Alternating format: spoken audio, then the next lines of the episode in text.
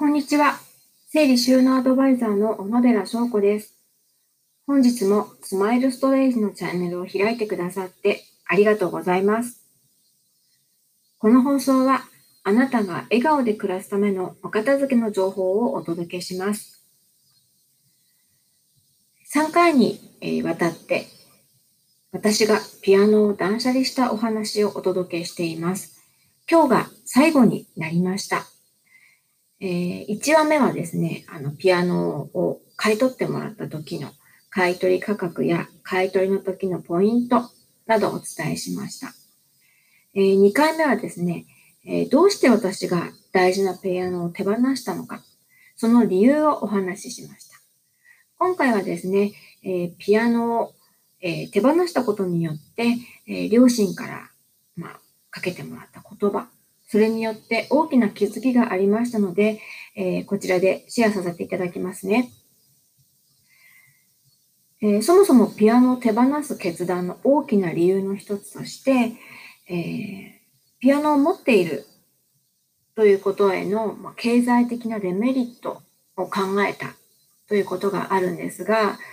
そういうふうにね、あの、思ってピアノを手放したっていうと、さぞかし、こう、サバサバと物が捨てられる人なんじゃないかなって私のことをもしかして想像する方もいらっしゃると思うんですが、実際はですね、えー、違いました。あの、ピアノの買い取りの、まあ、実際運送の方がですね、2人、2名でいらっしゃるんですけれども、その見積もりの金額が正しいかどうかということを、あの、現場で再チェックするんですね。でその際にですね、えー、私のピアノにですね、その業者さんの専用の伝票みたいなものが正面にね、バンと貼られるんですよ。例えば、あの、小野寺さんとかね、神奈川県小野寺さん、えー、要は製造番号何番とかっていうのがバンと貼られるんですよ。そういう伝票みたいなのが貼られた瞬間に、あ、もう私のものじゃなくなっちゃうんだってなんか急になって言うんですかね。お別れすることを、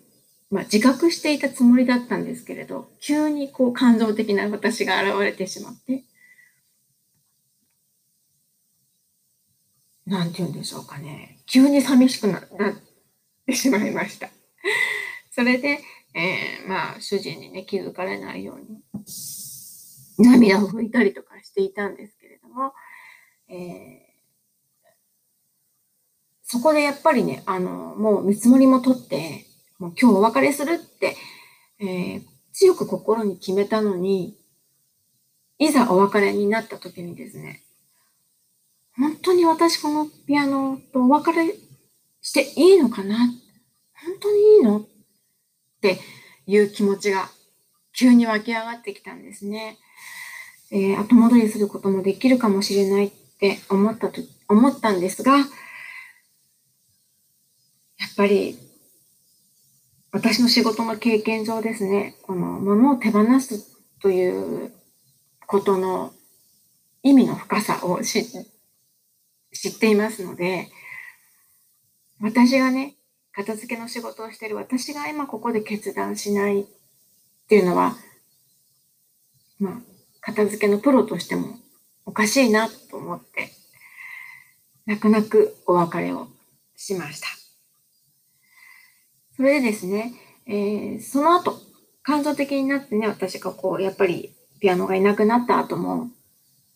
本当に良かったかなってちょ、ちょっと迷いの気持ちがありながら、ピアノが置いてあった場所の床をですね、まあ、一生懸命洗剤をつけて拭いて、自分の気持ちを整理していたんですが、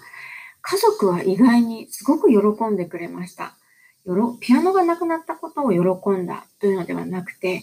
わあ、ここ広くなったね、と言いました。特に子供二人はですね、あの、そこで広くなったスペースに感動していました。なんだ、センチメンタルになってるのは私だけ。みんなは嬉しいんだなっていうのはまずちょっと意外なことでした。はい。で、えー、その後ですね、あの、やっぱりすぐ、あの、私にピアノを買ってくれた両親に電話をしました。ちょっと用があったっていうのもあるんですけれども、えー、買ってもらったピアノを、あの、さっき買い取って、引き取ってもらったよという電話をしましたところ、父から意外な一言を一番最初にもらいました。父は私に何と言ったかというと、お金ないんだ。お金ないのか？と言われました。父はですね、私がお金に困ってピアノを、まあ、売りに出して現金を手に入れようとしたように思ってたみたいですごくびっくりしました。もう、なんて言うんでしょう。え、そんなことを思ってたの？っていう言葉で、こう、返す言葉も見つからなかったんですけど、まあ、そういうんじゃないよ、違うよって言って、まあ、終わったんですが、その後ですね、母からはこんな連絡が来ました。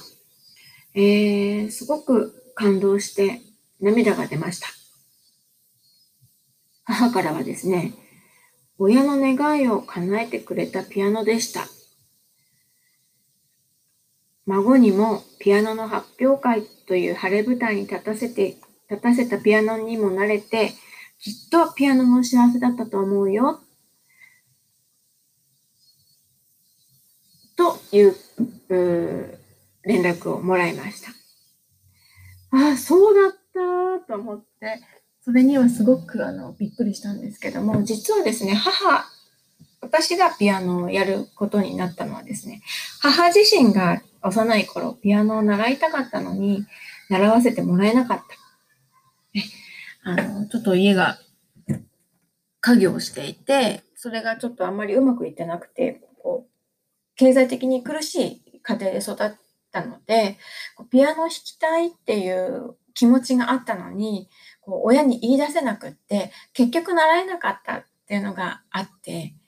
で、だから娘には弾いてほしいなと思ってていたみたいで、私はその、ピアノを習うことになったんですね。あ、それを私忘れていたなと思って、あ、そっか、そう、お母さんそう思ってたんだなと思って、えー、まさかありがとうと言ってもらうとも私は思っていませんでしたので、すごくびっくりしましたし、あそんなことを思い出せてよかったなと思いました。はい。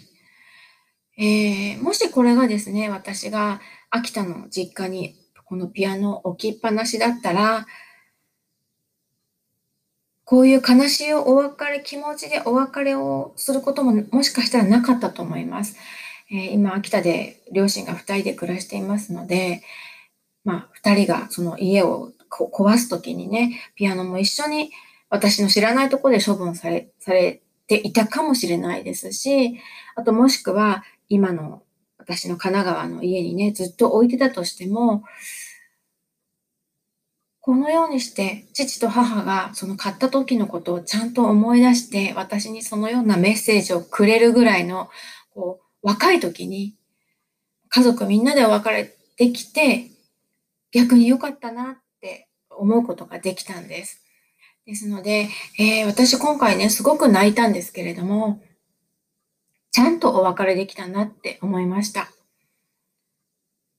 ちゃんとっていうのはやっぱり買った時のことをみんなで思い出したり、そもそもこのピアノってどういう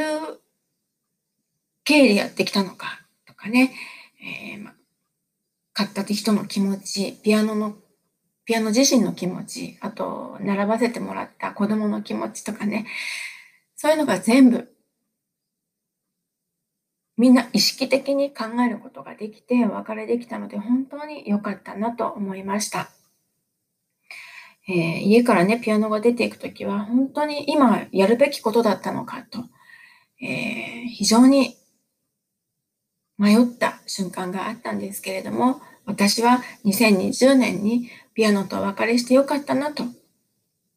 思いました。このようなお話っていうのは、あの、生前整理とか、すごくものすごく大事なものを整理するときに当てはまることじゃないかなと思っています。あの、やっぱりちゃんと意識してものと向き合うことができる。それはやはり私たちが病気になってしまったり、あの、親がね、もうあの、そのことを全然考えられないような状況になって、うやむやでお別れするよりはですね、えー、今、やっておいて本当に良かったなと思いました。えー、私、去年の暮れに遺品整理にお邪魔したことがあったんですけれども、やっぱり持ち物が、も、持ち主がいないところで、例えば親が亡くなってしまって、えー、娘さんが、まあ、父、お父様の遺品を整理するっていうシーンだったんですが、やっぱり持ち主がもうこの世にいない状態で、娘さんが、これは大事だったかな、どうだったかなって言って処分するのって、処分する人が本当に辛いんですよね。そういった経験もありましたので、やっぱり持ってる人がちゃんと判断して、今持つべきか、持た持たざるべきか、今お別れするのか、取っておくのかっていうのをしっかり、えー、考えて、えー、てはどうかなと、片付けのプロとしてちょっと聞いているあなたに問いかけたいと思いました。はい。えー、ということで、えー、3回にわたってお伝えしましたピアノの断捨離シリーズ、えー、今回で最後になります。もし、えご感想とかご意見とかありましたら、えホームページやインスタグラム私運営していますので、えメッセージ、え、いただけたらすごく嬉しいです。これからもあなたのお役お役に立てる情報をお伝えしていきたいと思っています。最後まで聞いていただきましてありがとうございました。私もあなたに聞いていただいて本当に助けられました。毎日を笑顔で過ごすために片付けはあなたのそばにあります。